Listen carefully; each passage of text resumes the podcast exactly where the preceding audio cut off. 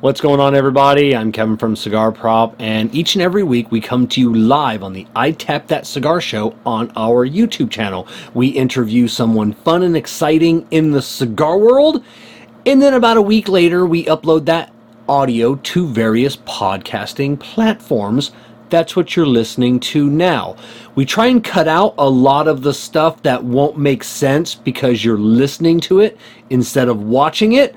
But if something doesn't make sense and you want to watch it, in the description is the link that will take you to our YouTube so you can watch the interview instead of listening to it.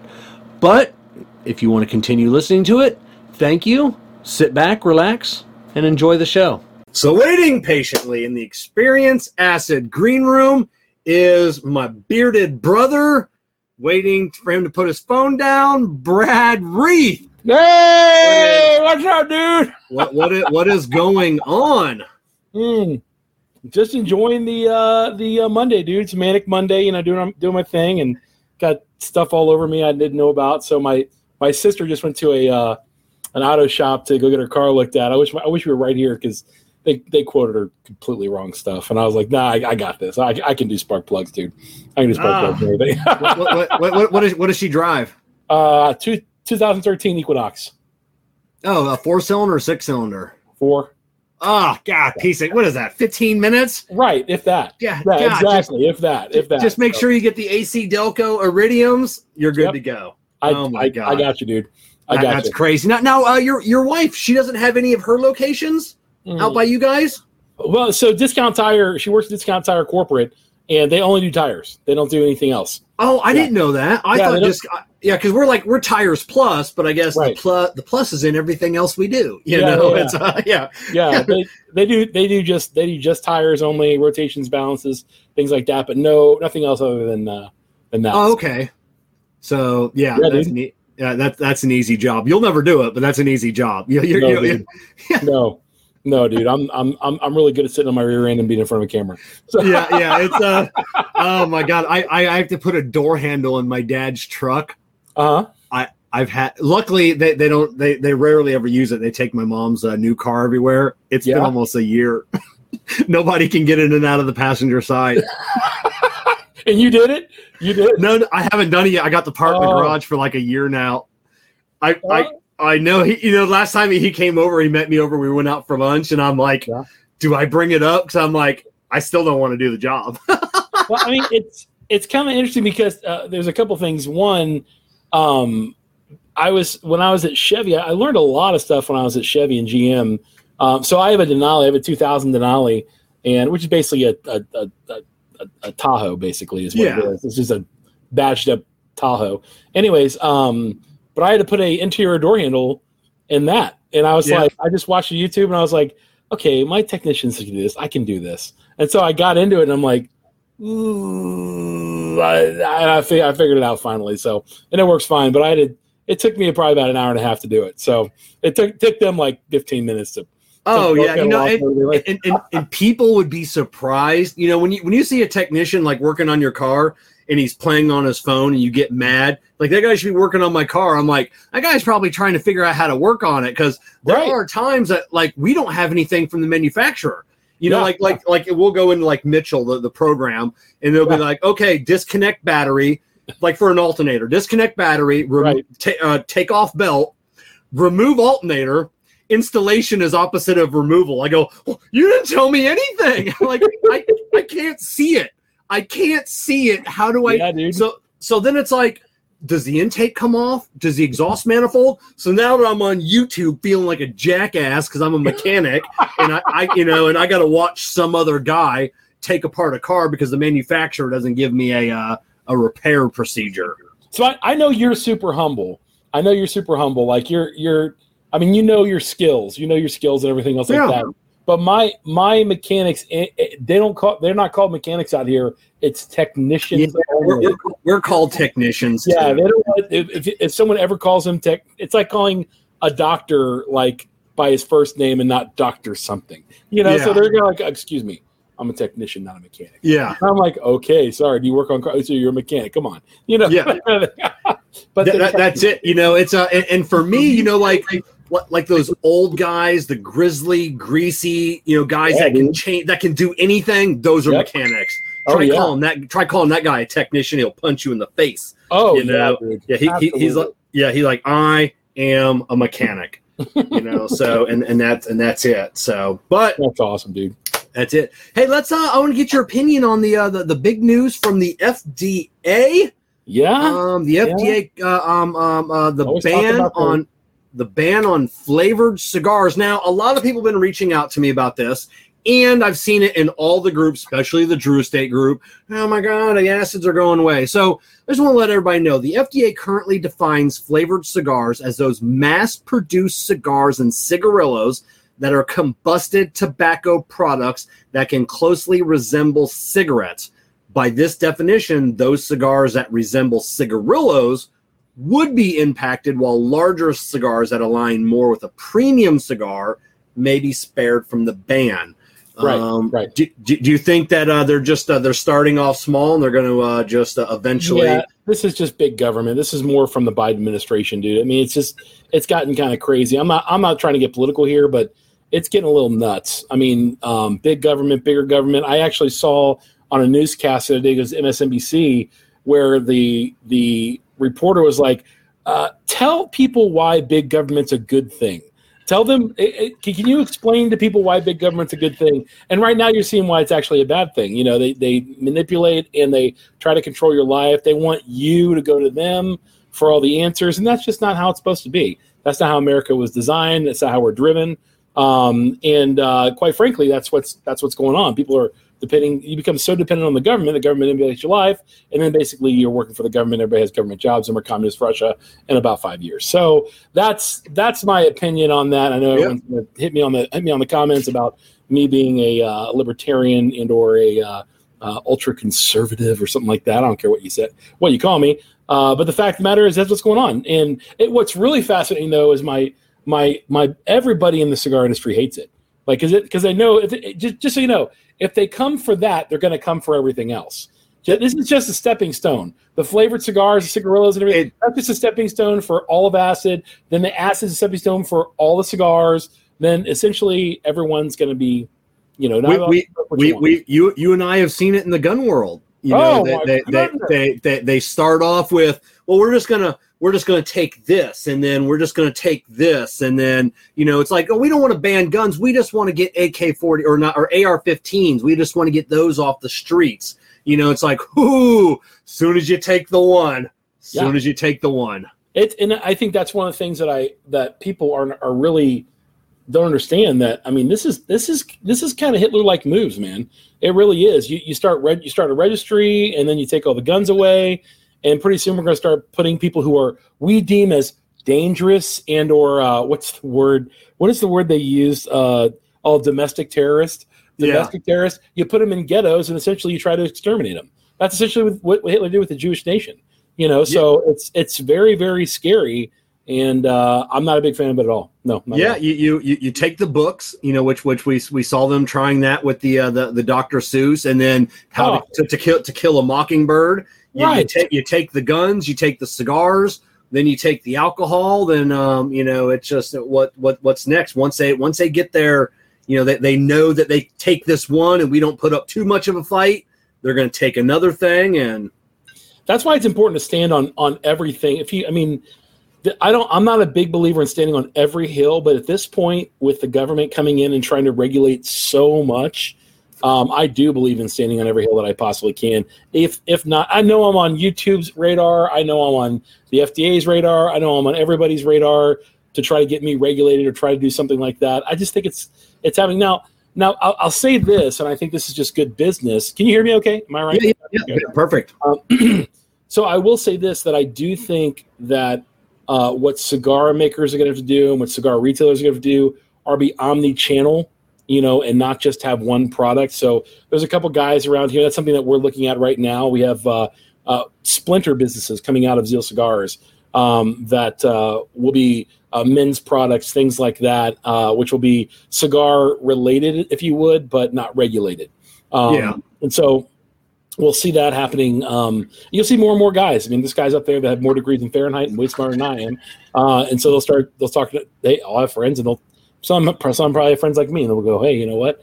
What do you think about doing this with your business?" So I got really good buddies who are just like, "Hey, you got a really good idea for this? Let's do this together." I'm like, you know what? That's a great idea. You know, especially with all the regulations coming down. So uh, I think it's going to take a few years, to be honest with you. Still, Yeah. Um, but yeah, if you, uh, I, I don't think it's going to be a panic buy. I don't. And, Yeah, and, no. And Drew Estates raised their prices again. It, it- and not not to mention that, but you saw the FDA thing uh, with the uh, taxes at the at, at the, the extra taxes Yeah. versus pound versus size. Uh, that's going to be another thing, dude. Your cigars, could- I mean, uh, you know, uh, let's go to uh, AJ Fernandez's last call, which is roughly five dollars. The the the uh, small robusto, or they call it the Corona. Yeah. They call it something like a Genisali, something like that. Um, they uh, that cigar's like five bucks almost everywhere uh, outside California, um, and that could go up as as much as eight to ten dollars. You know, with those taxes.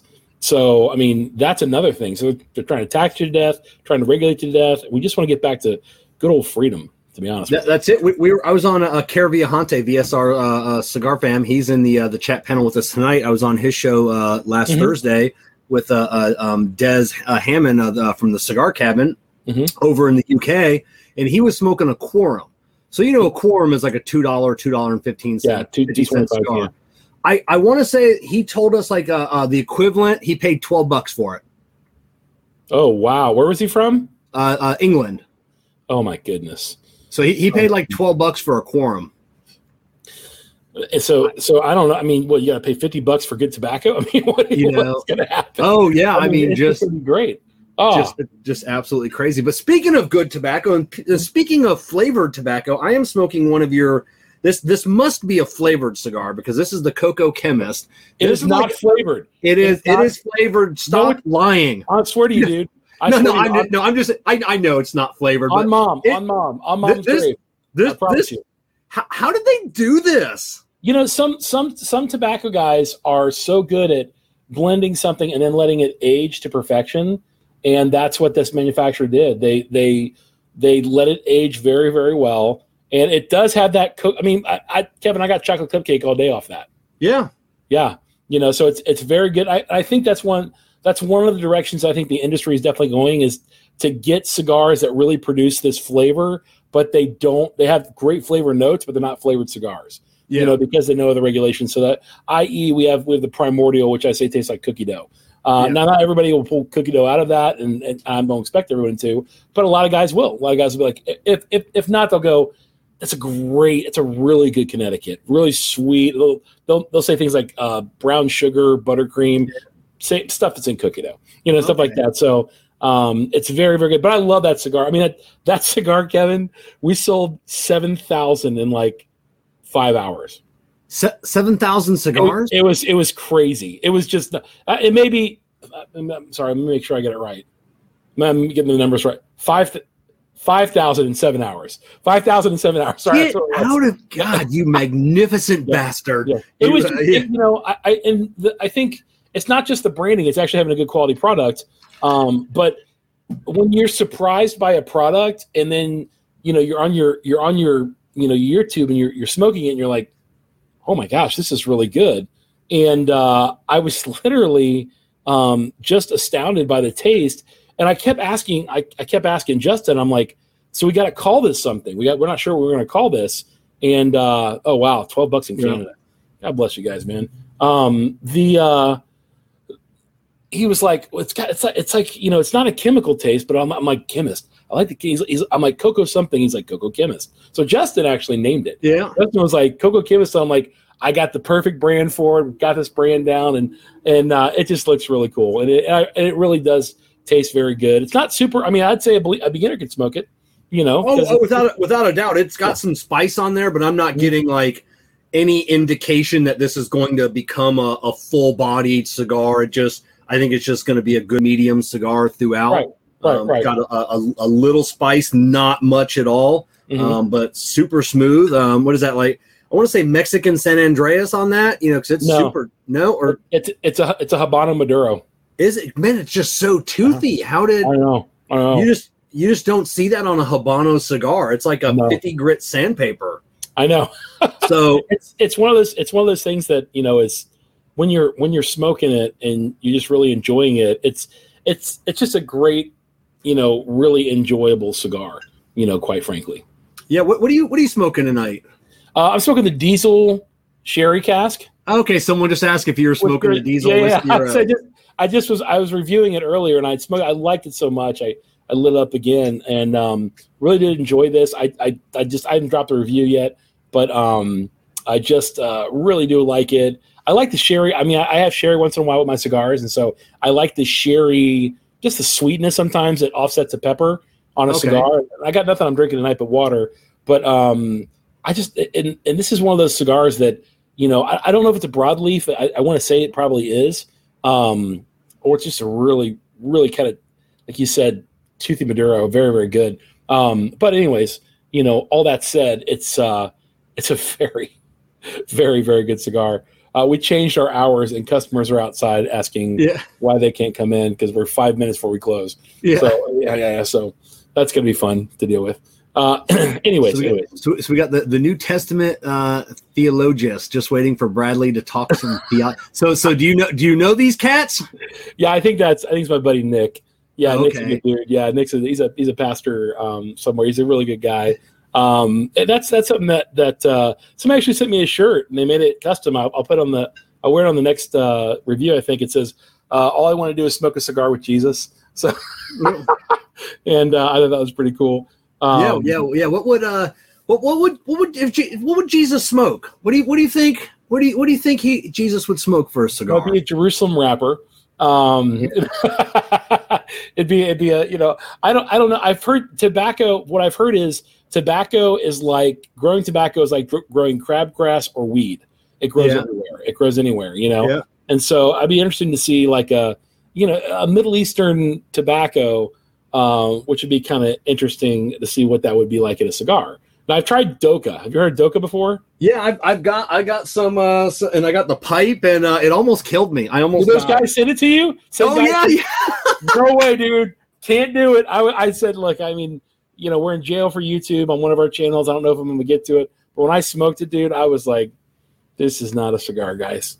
Pipe. No. no, this is not a. And, and, Yeah. and those and those kids in the Middle East are hooked on it. They Yeah, are, dude. Yeah, Yeah. I mean they're, they're they're smoking like those pipes. They're smoking up to a dozen a day, if not more. Oh, they, oh. they are absolutely, and you inhale that. I mean, Yeah. you inhale it, and it Mhm. was it was too strong for me. So, um, absolutely, yeah. So Justin, no, no, Justin, Some Dokha? Justin, come here, bro. Come here, and tell him what. Ju- listen to what Justin thought about Dokha. Hold on, I'm Come gonna pack a bowl of it right now. No, don't do it right now. Don't. It smells so bad. No, no, no, no. Here, come and tell him what you thought about Dokha. Uh, it was like smoking a sativa. Yeah, see, okay. he thought it was like smoking weed, bro. Like I was surprised that there's not any in it. Wow. Yeah, it was. Uh, Yeah, it, Straight it, head uh, buzz. I, right I, to the face. J- Jessica and I did. We did like part one of a review on it, and we never posted it. Yeah, It it hurt my lungs so bad. It, Oh. it was not pleasurable. I told It- I took a I took a hit of it. I was He like, was like in his chair. I don't like this. I don't like yeah immediately. I don't I, like yeah, I wish I knew where it was so I could show people. It's it's around here somewhere. You guys can look it up on Google. People, I'm sure, there's Yeah. reviews all over and got a bunch of Middle East guys doing it. So, but it's it's not it's not uh, it's not pleasurable. It's not it's not like cigars. You don't taste much, and the, the head buzz is just it, it, it hurt my head. You know, so I didn't like that at all. Yeah. Mm. So so let's let's get into our first topic for tonight. So like I said before the show, I don't tell Bradley what we're going to talk about. I That's just- for sure. That's yeah, yeah. So uh, I want to show you a picture. Of, no, I'm just joking. Uh, I, How you come up with these pictures and what you do is just beyond me, bro. Like, I oh, don't I don't ha- I don't have anything tonight. No Okay. no uh, no surprises, no bombs for you tonight. Okay. One thing that uh, uh, in, in in my Google searching and uh, in uh, in, Okay. in, in TikTok I, I have found um, so over the last few years, and I want to get your opinion. Um, a lot of Christian music artists, uh, such as Marty Sampson, Lecrae, uh, Gungor, Jeremiah Gibbons, have given up or renounced their faith. Just last year, Jon Steingard, uh, lead singer of the Canadian Christian rock band Hawk Nelson, left the band and left Christianity, citing many reasons But there's one thing he questioned, and that's one thing that that I question a lot as well. Mhm. Um, so uh, he he said um, his question was, why does God seem so pissed off in most of the Old Testament, and then all of a sudden he's a loving father in the in the New Testament? Um, so why is that? And then why are these? What, what is it? Is it like the the the the the cool thing to do is to give up Christianity now? you always Why- you always give me the easy softball questions, don't you? You just want to d- lob, lob them over the plate so I can knock them out of. Is that is that an easy one? No, it's not. I'm being sarcastic. Okay. you know, um, and I, I know. So let me just say this as a precursor to answering any of these questions. First, I am just a man. I do have I do have Bible college experience, a little bit of seminary, enough to be dangerous. Um, and uh, I am a committed Christian. I go to Trinity Church over in Scottsdale. Uh, Pastor Mark Driscoll, if you guys know about that guy.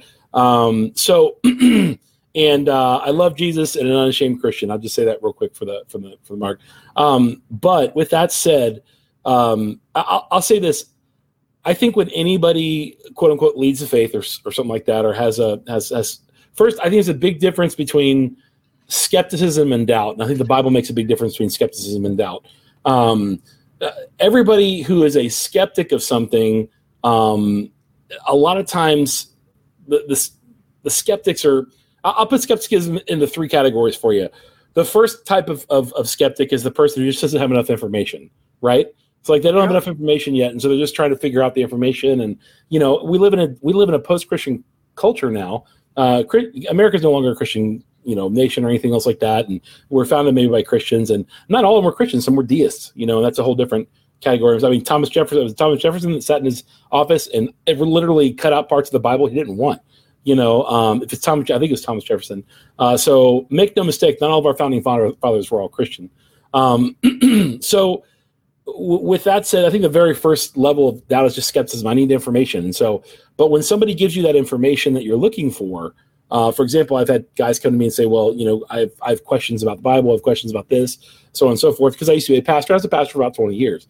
Um, and, and this was one of my areas of, I'm not going to say expertise, but um, uh, strengths was uh, what they call Christian apologetics, was giving people rational answers for the doubts or skepticisms they have about the Bible, about Christian faith, and what have you. So, um, so I'm classically educated in that kind of stuff, but I'll do my best to answer your questions from a normal, you know, blue collar, everyday point of view. Um, so, the the information, if if if somebody gives you all the information that you're you're needing about God, um, then there should be a move in your heart and or in your mindset to go, okay, that's rational. That that's something. So what I typically ask people when they're asking, they're in this, they're in the first seat of skepticism, is um, if I gave you the information that you that you're interested in about God, the Bible, and what have you, would you then consider the claims of the Bible or about Jesus Christ to be authentically true for your own life? Well, people who say no automatically, I just dismiss because there's no reason to argue or talk to them because they don't care anyways. They're just trying to get your goat, right? They're just trying to, you know, for skeptic. The easiest chair to sit in is the first chair. Say there's so many things, but I'm just going to tell you, the Bible has been the number one seller for a reason. And for the last two thousand something years, people have been trying to disassemble it, doubt it, discredit it, and you still can't. Um, and people still haven't. so uh, with, with with that said, there's a second chair, and the second chair of doubt often comes with relational relationship pain, or pain from the church, or pain from a religious community and or a religious icon. Um, oh, that, yeah, that's great. Yeah, cigar show Tim. Yeah, exactly. Um, they blame God when you get to the core of the reasoning.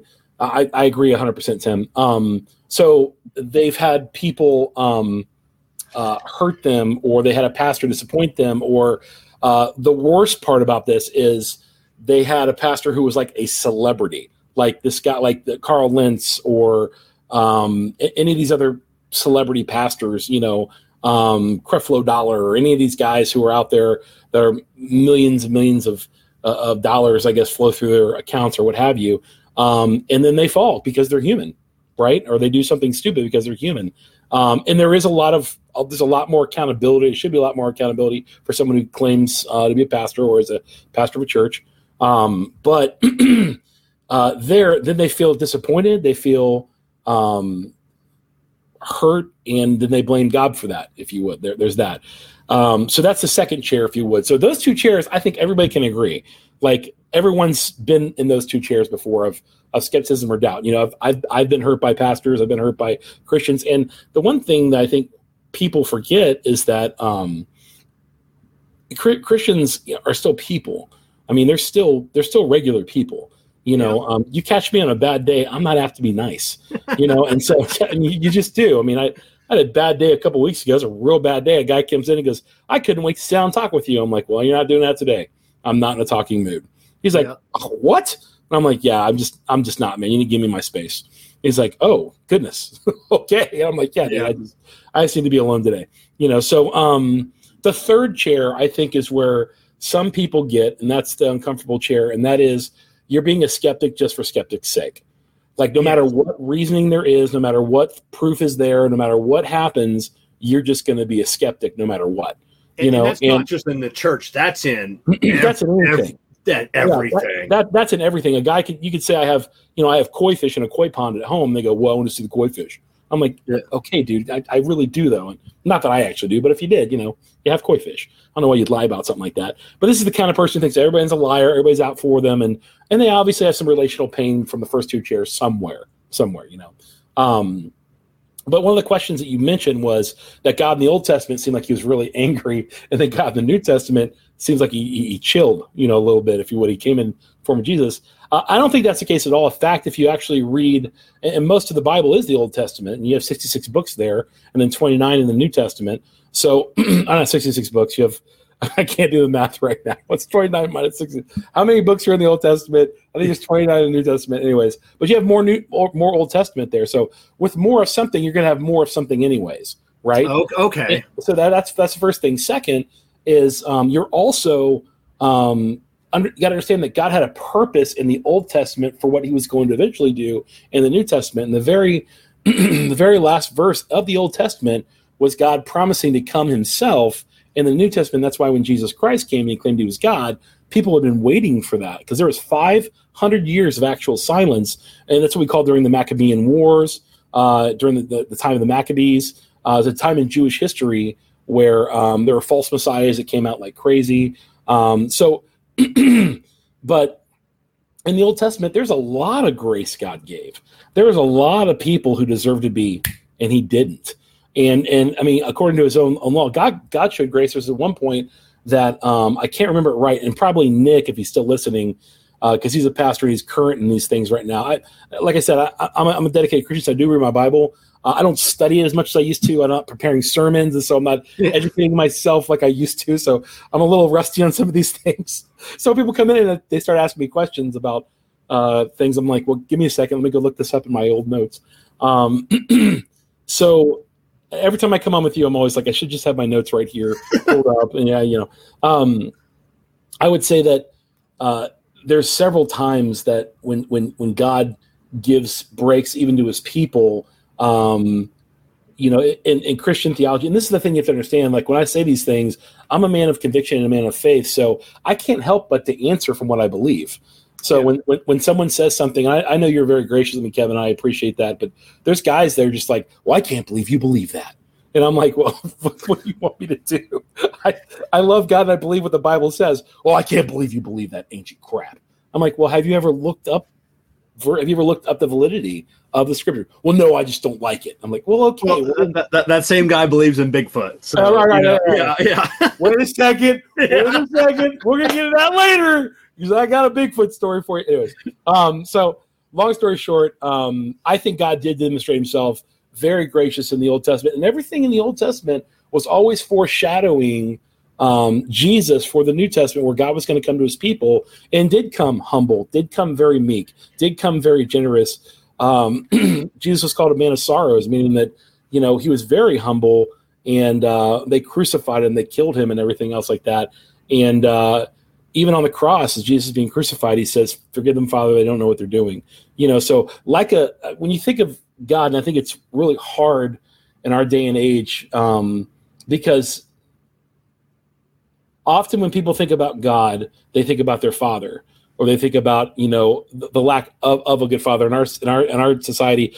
Kevin, I've not made any, any qualms about this. We talk about this all the time. I think the answer for society's problems uh, is not the government. I think it's Jesus and good dads, you know, and good husbands. I really do. Um, and so, but when you have bad dads and a bad dad culture, or men who are, you know, who are basically little boys and they're they're forty something years old and they're still, you know, getting drunk, nailing chicks, and picking fights, and they think that's the measure of a man. Um, you got a lot of things screwed up in the culture, you know, at that point. Um, that's Nick. That's good. Nick's a good guy. Um, so in that regard, I would say I think that's what that's what happens with these other guys. Um, sometimes it could just be the prodigal son, man. Some guys could just be the prodigal son. Remember, there are two sons, and if you ask the you know the story about the prodigal son story, yeah. So everyone thinks about the younger one being the lost one, but you don't hear the story about the older one. So the, the Yeah. story, I'll catch you up on the story real quick. The, the- Yeah. There's a father who has two sons. One's a young one, one's an older brother. And in that day and age, when the father died, the inheritance was split, but three fourths of the inheritance went to the older brother, and the younger brother got a quarter of the inheritance.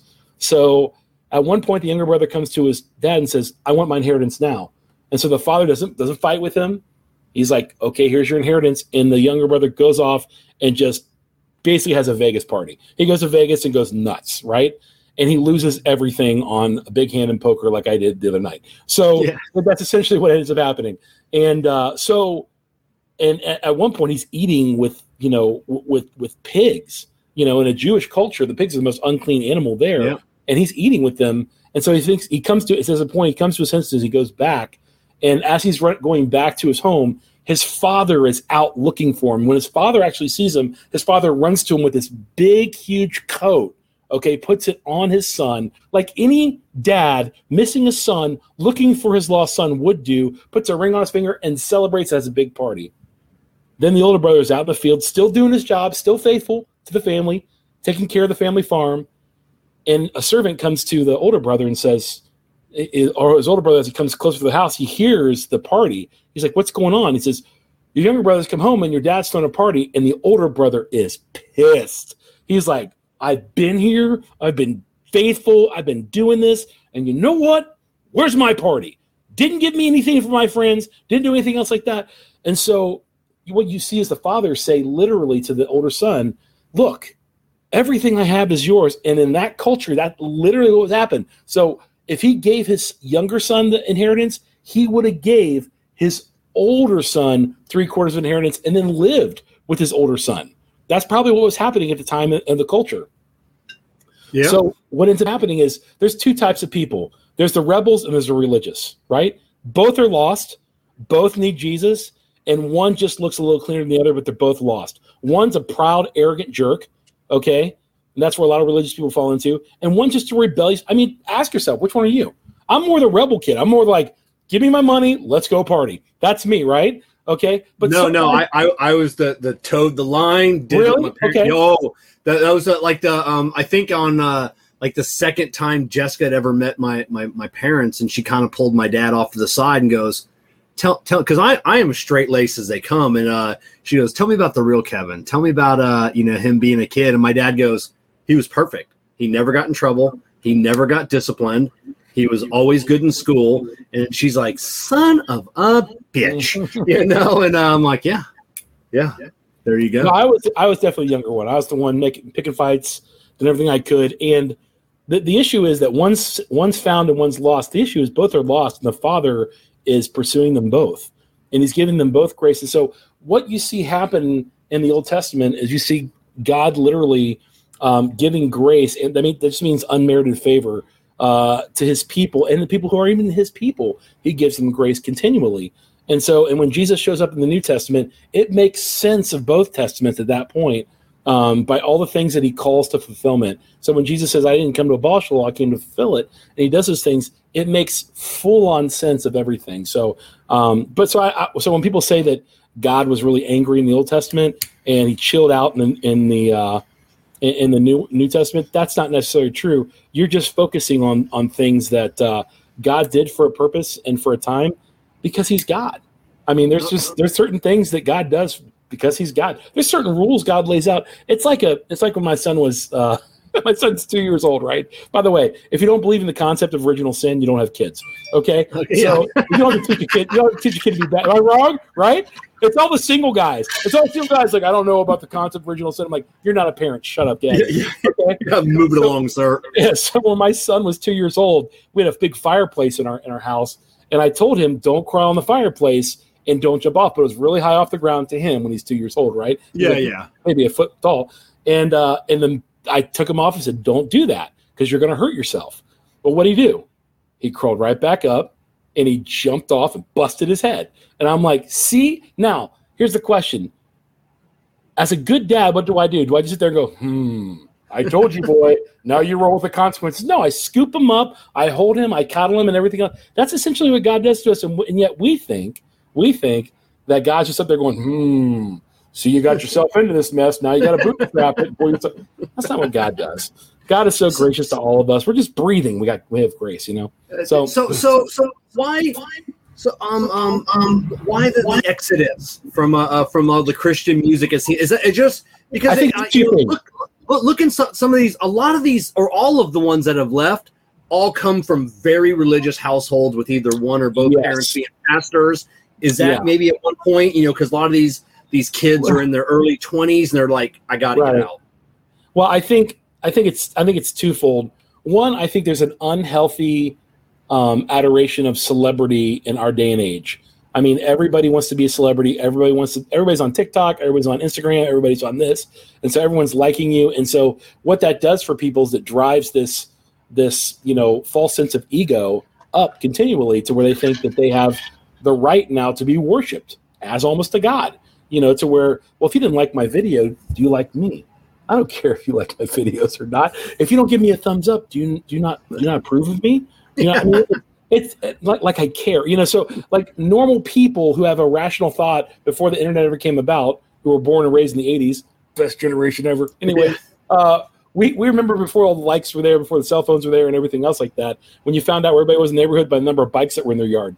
You know, Yeah. so, so I, I mean, but in today's today's society, these guys are worshipped. I mean, they have, they have kids writing them continually about how their songs impacted them, and uh, it just feels dead when they don't get that attention sometimes. So that could be part of the problem. I think the other problem is, yeah, there's an unrealistic uh, for anybody who's clergy or anyone who is in a Christian celebrity, uh, let's say, um, position, right? Artist, major pastor. Uh, I think it might be more than Brad. I think there's an existential foundation here that gets overemphasized in the church culture. Okay, yeah, that, could be that could be true. Uh, Nick's a super smart guy too. Yeah. Uh, Kevin, did you try the cocoa? Yes, you did. Yeah, yeah. Is it good? It is great. Yeah. Okay, there we go. Um, so this, this isn't about cigars. It's about theology. You Yeah, yeah. So I'm sorry, I'm just playing. Um, but the, uh, the the the the big issue I think is when when you're held to an unrealistic standard as a human being that you can do no wrong, that you are no wrong, then you start have you start expecting that of yourself. So when you fall or you sin or something goes wrong or you have a really bad day, well, you have an unrealistic expectation about how you should get over that, and you actually become your own self-soothing God, where you're sitting there going, "Well, I did this, so I got to do better next time," and then you get in this weird thought process to where God doesn't love me unless I do stuff for Him.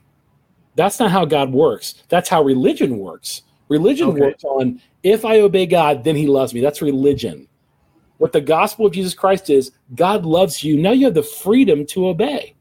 That's the joy of Christianity. The, the joy of Christianity is I get to go to church. That's that's the joy. I get to read the Bible. I get to have a relationship with God. Not that I have to. God's not sitting here forcing my hand in any way, shape, and form. Okay, but it's that I, I get to. And so when you realize that, there's a big change from have to to get to. But the religious folks are like, well, we have to. We've been to church so long, we got to keep doing it. We got to make our feel. So now here's the thing you got to ask yourself when those guys screw up. So I know who all the guys you're talking about. I listen to them all and everything else like that.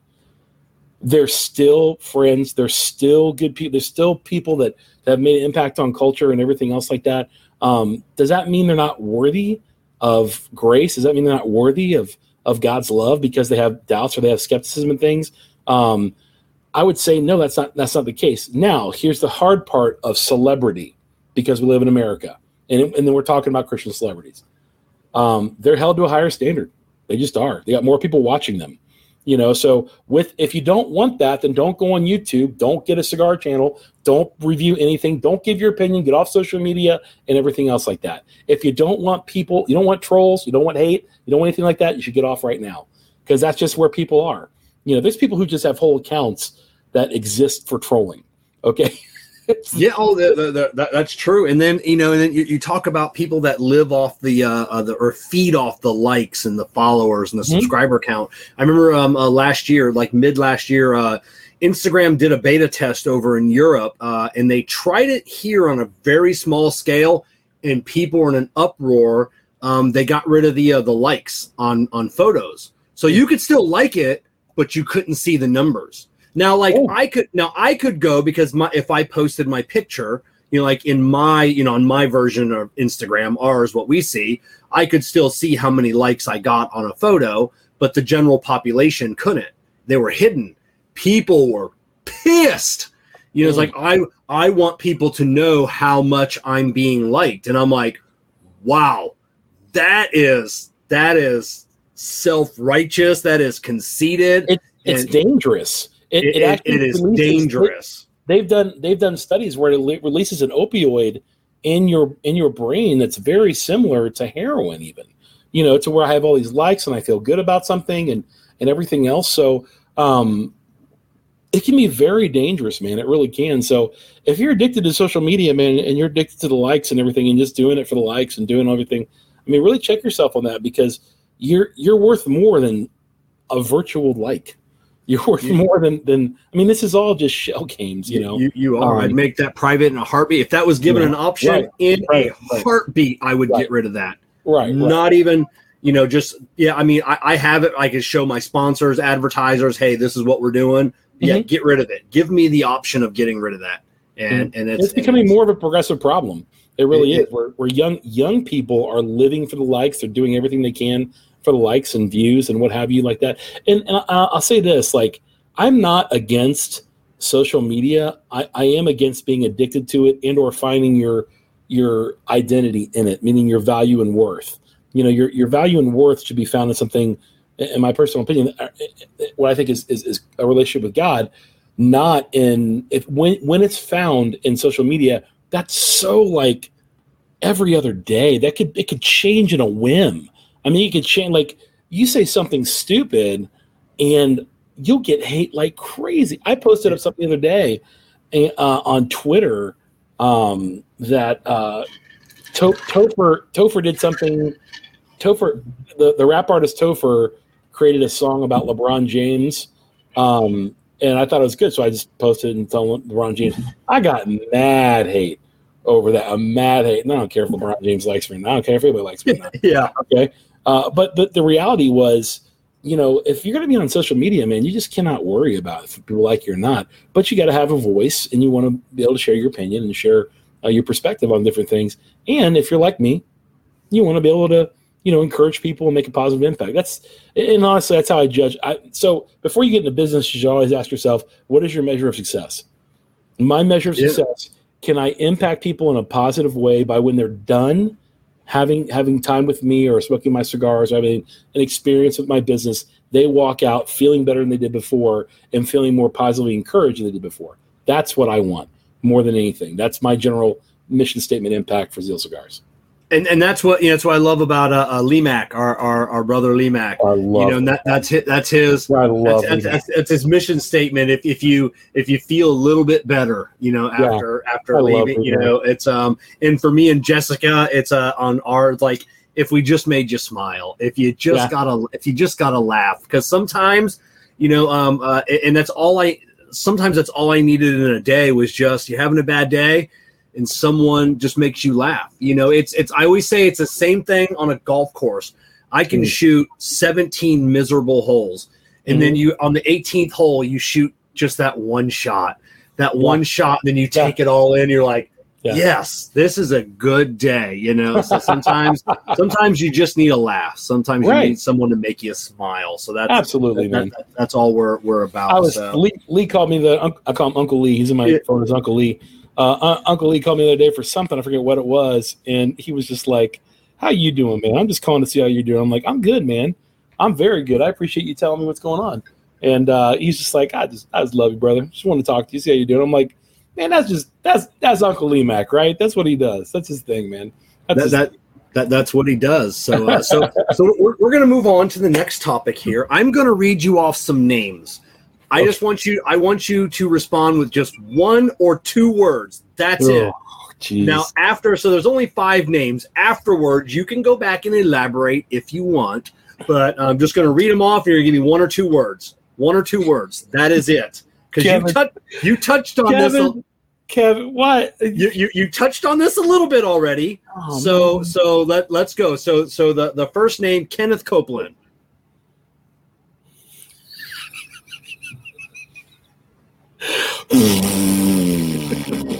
That's all I'm gonna say. Okay, I, I blow, blow Corona. He blew Corona away.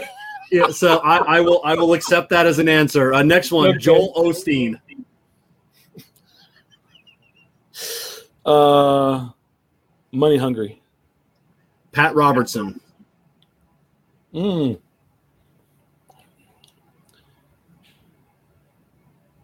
M- misunderstood. Old. Okay, Bi- Bi- Billy Graham. Oh, Billy Graham.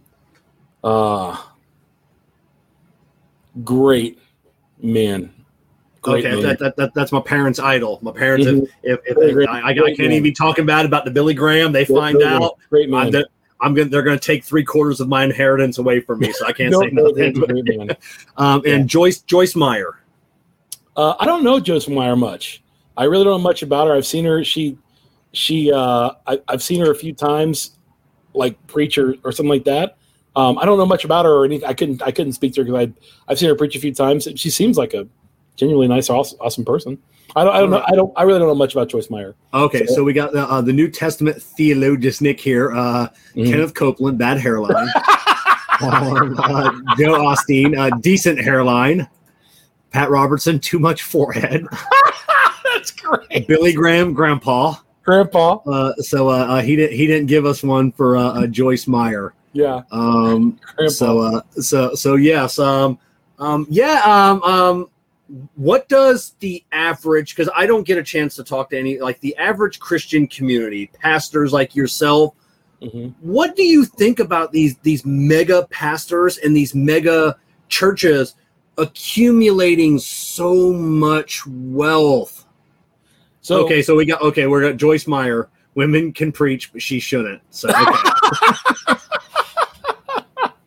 oh god, Nick is great. I love Nick. Um, Nick's Nick's probably one of my favorite. I, I, I actually was in the shop the other day on Saturday. I had to, wa- I had to work. I work like one Saturday a month, and uh, I I Facetime Nick just to talk to him a little bit about a new cigar got coming out, and uh, he's such a dear brother. I I love Nick to death, man. Nick and Trevor, his counterparts, Trevor, uh, Stu, Stewie, Stewie Cigar Reviews. Uh, anyways, so um, what do we think about him? I, I mean, I could just I could say that um, the, you talk about megachurch. So so here's what you got. Last time I checked, and my my stats may be way off. The average church attendance was average church was less than 100 people. So what would cluster fi- cl- when, when we talk about megachurch, let's talk about like more than a thousand people, right? okay. That, that's that's what I would gauge a megachurch to. So our church, I'll, I'll talk about Trinity real quick.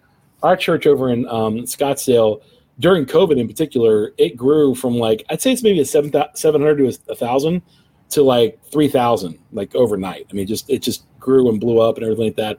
And um, our, our our pastor was you know at one point a, a big megachurch pastor and so on and so forth. So um, I don't know about their salaries. I don't know what they what they pay, pay people or what have you. Um, I, I guess the question is, I'm not concerned necessarily about the salaries as much as what they do with it. You know, as much as what they um, or, or demand from it. I, I think. Um, Yeah, because you see the private jets. You see. Uh, yeah, that's a um, little. That's a little. ex- You know, ex- you know, Joe, Joe, uh, uh, Joel Osteen lives in a ten point four million dollar home. Yeah, I, I Um, mean, well, so here's my question. Now, here's the thing: you and I would have no problem with him if, if he made that from oil, or if he did something like that from a business. I, I, I, was- I was I, I was gonna that that was I was gonna ask. I said anybody else that that ma- that makes that, but it but it's the church. So is is he is he allowed to do that? You know, So- it's um here's the question between allow. That's a great question, actually. Are pastors allowed to have lavish, ex- extremely incredible things? Um, I, I would say, in a, in a nutshell, sure.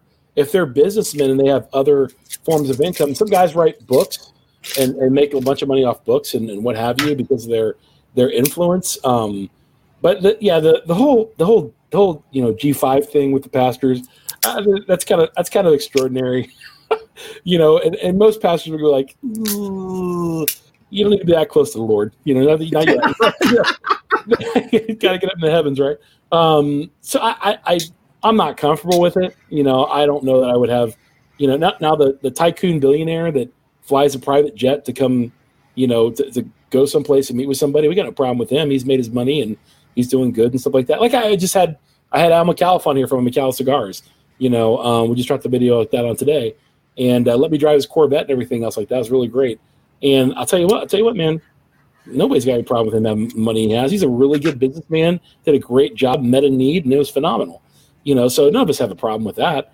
Um, but when it comes to being a pastor, you don't necessarily take a vow of poverty, but I think it's socioeconomical. And some some pastors, you know, when they live in these really really lavish, I guess you got to be willing to give an account. You should ask them, give an Yeah. account for what you have. I mean, if they think, you know, and some I know many some of these mega church pastors they have other businesses. They have other businesses done very well with, and you know, they, they take a modest salary from the church, you know, and then they have all these other businesses. I there was a pastor in, in my hometown of Cincinnati that uh, had a uh, I think it's a two or three three or four million dollar house. It was a really really nice house, and um, everyone everyone couldn't stand him. I was like, well, they have a horse farm. They raise racing horses, and they sell those racing horses for like hundreds of thousands of dollars. Why not? I mean, that's, that's their business, you know. So, um, but uh, usually when somebody is is wealthy and they did it honestly and everything like that, um, they're not out there. They're not. They're trying to hide what they're doing. And some of these guys flaunt, flaunt it. You know, it kind of gets gets to me. You know.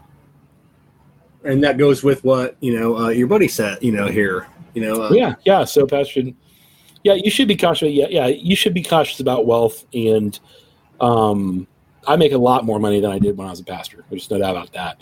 Um, Yeah. you know, I just do. Um, but I'll just say, you know, when I was a pastor, somebody somebody offered to give me their Porsche at one point. Uh, he felt convicted by God to give his Porsche to the church, and he wanted me to have it. And I said no.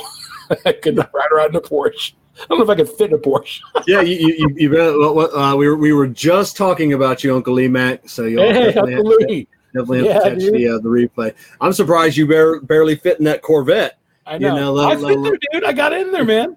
I got Yeah. in there. was, was working out a little bit, so I'm getting off that COVID fat.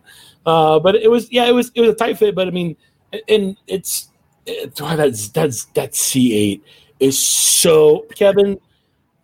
You've drove, you've drove fast cars like I have. Yeah, You know, things that end with Ari, okay, Yeah. and Entleys and stuff like that. I'm just gonna say this C8 would take them all. This Wait, was wait. the fastest car I've ever driven. wait wait wait till the new one comes out. The ZR1 with the uh, the Cadillac Blackwing in it Oh, is gonna is gonna leave this one in the dust. And then and then we're, and then we're only I think three years from the all electric version of the of the. Uh, the oh yeah. So I, I'd still like to see the the C. I think I, I think two guys put it on there. The Tesla all-wheel drive, uh, Yeah. with, with like sick 800 horsepower, like yeah. You know electric horsepower, whatever it is, uh, just killed the C the, the C8. It, you know, it, it killed it killed them from a stop. Okay, so a But car and not, dri- a, but not a rolling going. Car, yeah. car and driver did it at 30 mile an hour, 40 Right. mile an hour, and Right. 50, and that Tesla had no chance. That Yeah. that that Corvette annihilated the Tesla. It- it's incredible, dude. It's it's it's a for what it is. I mean, it, they did they did with this Corvette what they should have been doing the whole time. Yep. You know, they should have been doing that the whole time. So, uh, give me a second. I just our mail pickup is coming right now, and Kevin talking about something else, and I'll be right back in two shakes of a lamb's tail. Oh, Literally. all right. Two Yeah. shakes of a lamb's tail. So, so in case everybody knows, I lit up another cigar. I am uh, smoking another Coco Chemist uh, from Zeal Cigars. I don't know. We're gonna have to ask Brad about this when he comes back on. Um, let me just write that down here. The um, the, the Coco Chemist that uh, I know they sold out quickly. I think it came back for a second run, and if I'm not mistaken, it's sold out. Um, so uh, uh, I'll be interested to see um, if this cigar is available because I think a lot of people um, uh, would would like that. Um, let's see. Um, uh, the the Model S in ludicrous mode is is just not a natural Okay. though and completely insane. So Okay. um, uh, before before we go, uh, the I, I lit up another Coco Chemist because it was so Woohoo! good. I, I had to have a second one. Is this cigar is this cigar available? No, not right now. We got about three more weeks. Okay, so weeks. you do have more coming in. Yeah, they're going to be gone when they come in. All right, so we'll that in the email. I'll try and remember to share that when I see Yeah, it. Yeah, it's three weeks. Three weeks out right now. So so right on. So you had touched a little bit about um um uh your your your church and during COVID. So it leads me to my next question. In 2020, many uh and, and especially in my area, local churches were forced to go to virtual worship services. Mhm. and many pastors had said that their uh, i guess congregation increased exponentially they they absolutely love it um, do, you, do you think that, that that could be ushering in a new era for churches do you think some are you know because some people say you know all these mega churches online and then now they're they're like hey you know we got a lot more followers you know uh, a lot more you know so are some churches going to be going So down my- that path Oh man, you just asking the most controversial things. Any pastor and all my buddies who are pastors are watching this, they're going to start rolling over like crazy on this one. So the question is: Is a virtual church still a church? That's the question. Is it, is it still a church, and what defines a church? Because a church isn't defined by four walls in a building. Yeah. it's not, it's not defined by you know. Um, it isn't in the New Testament defined by a certain certain people. I mean, you have leadership and, and everything else like that. And um, but and I don't believe that you know where two or more are gathered, you know that's a church. I mean, they, God is with them, and actually says that that's a reference. It's not a reference to the, the church in general. So, um, but I will say, um, yeah, with COVID, there's a lot more expansion. You know, there's I think there's a lot more need uh, out there than uh, people previously saw. I mean, when you're going through a epi- you know or a, a pandemic, um, all theology nerds are watching. I know, right? Hit the ball out of the park, Bradley. Um, the uh, so I, I'll say this: um, I, I do believe in the local church. I think that the most healthy way, statistically speaking, a guy from I believe it was uh, what what university was it? Virginia University, um, who's who's out from from my knowledge, is not a Christian, but was talking about what gives a family in America today the uh, the opportunity to be the most successful nuclear family, and it was um, parents who are married, who read the Bible, who go to church. Um, so, and, a dad is a good dad and a father, you know. So, um, and I'm butchering that stat. I, I, I'll find it for you and I'll send it to you later on. Um, so that doesn't mean if you're not doing that, you're a bad parent. Don't hear what I'm not saying. And people will naturally say that, like, "Oh, you're a bad. You're telling me I'm a bad parent because I don't do that." It's not what I'm saying. Um, but what I am saying is, uh, you see the the need for uh, people are seeing the need for, especially in the middle of a pandemic, makes you think about life and death. I mean, if you're gonna get COVID, you have a chance of dying. You just Yeah. You know, you have a chance of dying. So um, I got it at one point. Um, my whole family did at, at one point. You know, um, wasn't that bad? You know, uh, uh, for us. But we know other people who died. You know, we have we have dear people in our lives that, that passed away um, from that. So uh, whenever you're looking at death, you're staring death in the in the uh, face. You're thinking through like, well, hmm, let's let's think through this. Let's let's think about that, and that's where the church comes in and says, let's not just think about life here, but about life eternally and what that could look like. And I think that's one of the, the roles of the local church, as well as comfort. When we have funerals, my daughter got married in the middle of COVID, you know, so so I think that's that's part of it. Um, but the, the question is: Is a virtual church still a church? I don't know. I don't think so, uh, because there's something about God's people being brought together, all singing and all worshiping, very much like watching the football game. Uh, are do you feel like you're still part? I mean, you're there's something about being at the football game, and, and make no mistake, you're all worshiping. I mean, you're, you're worshiping a cardinal, and you know Merritt Fitzgerald catches the pass. What happens? Woo! Everyone goes crazy and everything else like that. Yeah, you know, yeah, I, I yeah, that was that's a great analogy because um, because I, I've gone to church with my parents and I always have you get into it. You know, you, you know you know my beliefs. You you get into it. You have fun. You're there. You're you're doing whatever. And then, um, but yeah, it, it's same as at home when you and you you've sent me videos. Hey, watch this, and um, I've I've watched it, but it's not you know not the same enthusiasm as you know um, as if you're there in person. Yeah, and I would absolutely, you know, agree with that. It- Watching a watching a football game from home, while you can see different angles, see it a little bit better, uh, isn't necessarily just the same as being at the football field. You know, and that's a really bad analogy because there's so much more theology involved in in the church. Yeah, Uh, but you know, likewise, there's something about being around God's people, and I mean, not only that, but you know, so how many people go out to lunch after church and just talk about life, you know, a- after church, and you're with other other families and everything else like that, and you're going out together with with people and, and so on and so forth, and you're seeing people. People are seeing your face. Uh, our, our church was never mask mandated. That was that was something that you know we took a risk on. Our pastor thought was necessary, and I loved it. Um, we did shut down for a few months uh, during the, the pandemic, but opened back up. We're, we're the first one in Arizona, I think, back open back up, and, we are the fastest growing church. Not to mention that uh, our, our pastor's podcast, I believe, was was the fastest growing uh, podcast during this this uh, pandemic. If you go to uh, um, what is it called, Real Faith, realfaith.com, I think that is his multimedia. Give me a second. Let me look. Is it Real Faith? Yeah, Real Faith Mark Driscoll. There it is. Real Faith is their their their teaching and things. If you go to realfaith.com, you can find all about that. Pastor Mark and and where I go to church essentially, and he has real men, real women, real marriage, real parenting, and it's a great resource for people looking to be involved in a church, looking to be involved in something like that. Uh, if you have questions about stuff, that's a really good resource. He has one of the best books, you know, about Christ, about what Christians believe, uh, why they are not uh, super popular in culture right now, things like that. Um, but if you go to realfaith.com, you can find out more about that.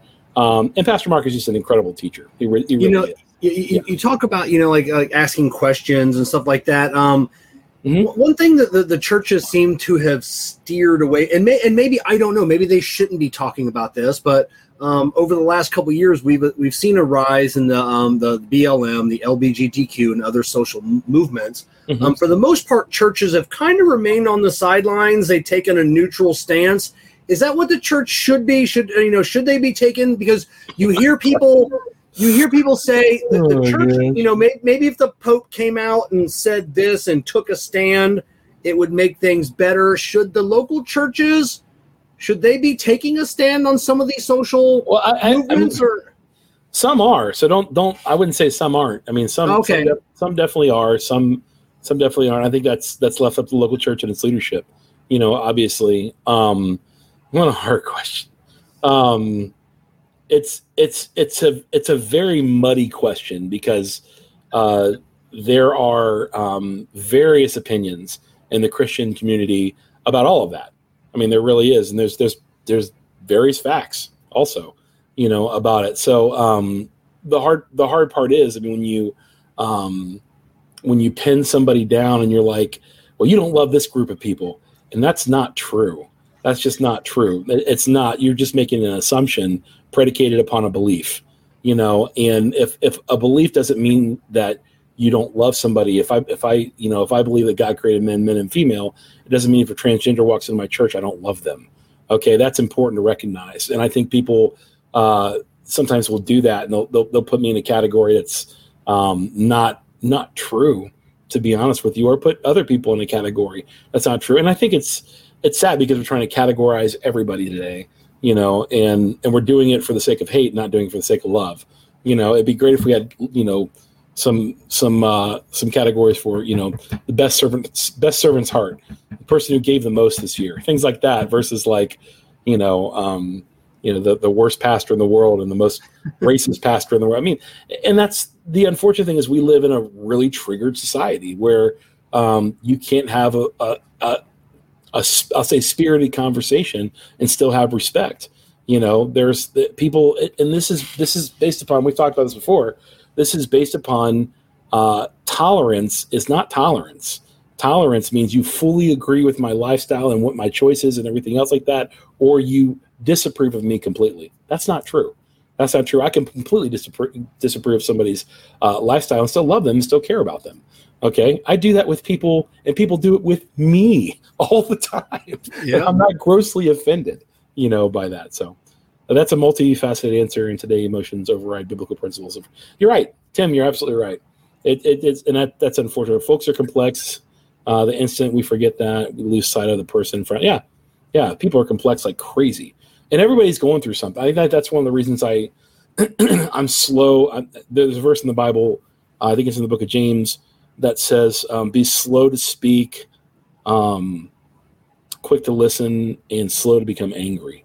You know, and I, I think that with all the anger and stuff like that that's out there, and the hate and everything else like that, we need some people who are level-headed on both sides of the aisle. We, you know. we, we are so fast to be angry in today's Right. society. It's just Right. you're talking. You, you mentioned the word triggered.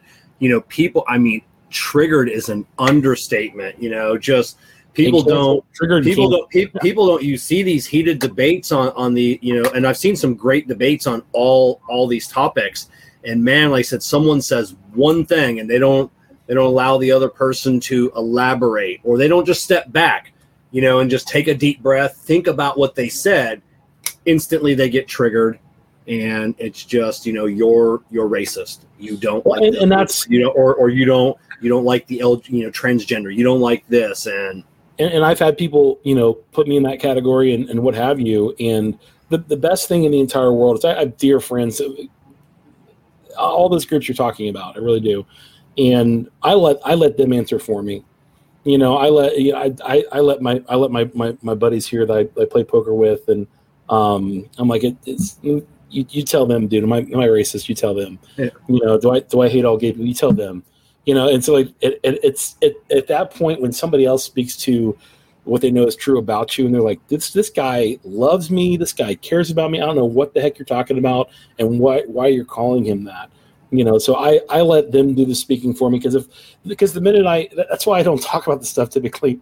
Thanks kevin. Uh, online because essentially what happens is you're getting you're getting fully you, you can't in- a half hour or even like in an hour like we're doing you can't fully explain everything about everyone's upbringing and why they exist where they exist and the conclusions they came to. You just can't that's a lifestyle that's why you do life with people man.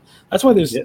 that's why there's people who you know that man there's people there's people who i won't see for a month because they're gone and he knows who he's talking he knows what i'm talking about my buddy jerry. He's in he's in philly for a month and he, we are on opposite sides of the political spectrum. But dude, I love that guy. I hang out his backyard, smoke cigars. We get into heated heated debates all the time, and I love it. And I know that Jerry loves me. So Jerry, when you see this, big shout out to you, bro. You know, so I mean, that those are those are those, but that that's kind of lost in, in today's culture. You know, it's kind of lost that you can't have a, a, a various conversation with people and so on and so forth. But I, yeah, I got I got to tell you a story that happened this past uh, Sunday. Was it you know Saturday? No, it was, it was Saturday before last Saturday. Yeah, last Saturday. Um, not this Saturday, but the Saturday before. Uh, two guys came in to my shop, right? yeah And uh, they're looking for cigars. They're like, "Hey, a buddy of mine's birthday is tonight, and we gotta give him some good cigars." So I'm like, "Okay, I got some good cigars," and they told me what they liked, and I so I got them, got some cigars. And and my buddy's birthday was tonight. My buddy's birthday was that night. So I, I didn't say anything. I was like, "All right, that's cool, it's cool." So I got him some cigars, and uh, one of the guys ended up like at the very first high school that I coached at when I coached. He graduated from the high school in Ohio, so he's from Ohio. So we're talking, great guy. And uh, I walk into my buddy's party, and that's where they are. And they're like, "Oh my gosh, get out dude, what's going on, guys?" You know.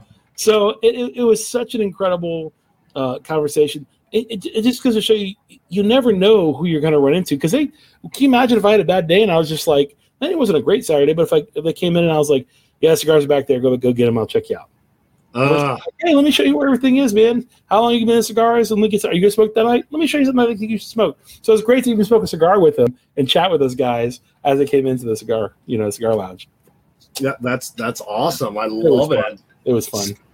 so next next here bradley putting bradley on the uh I, I, I love it because you're you're, you're the only one I can have like uh, like these conversations with. You're you know, I, and, I and, I, and I know I, and, and, and I. I know like Cigar. Show Tim and Lee Mack, and Mhm. I can talk with my dad about this. But there's just something you put me at ease. You answered my questions. I I I, I love you for that.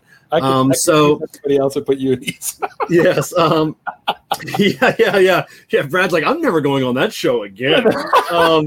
no, but, I uh, love this dude. This is fun. you know so um uh so i read a great article recently by uh um and i and i'd never heard of the guy before. You may know him uh, uh jock flicken on the pli blog. And i'd like to get your insight um and I, I guess it's a christian blog what you know whatever. Okay. um because because i was really searching for like like what is because you know listen to my dad talk about what's going on in the local church but uh, he wrote an article um, it said there's three fundamental things that the church is dealing with right now. I'm going to read you each one at a time. Then I'll, I'll get your opinion on them. And anybody in the chat panel, please feel free uh, to chime in.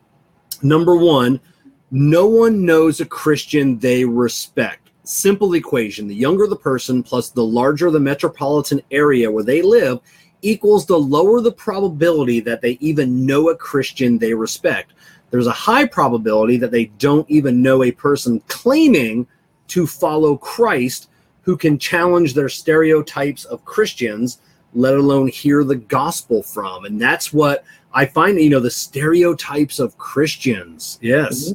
Yeah, Yeah. uh,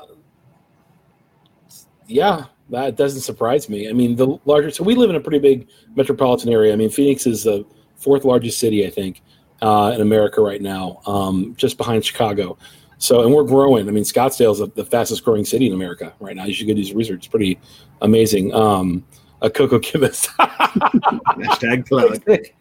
um, so and, and like I said, we're we're in a post Christian culture, so um, and and people have been hurt by the church, and so a lot of times when they run into somebody who is a Christian, um, there's a stereotype already, uh, you know, assessed to it.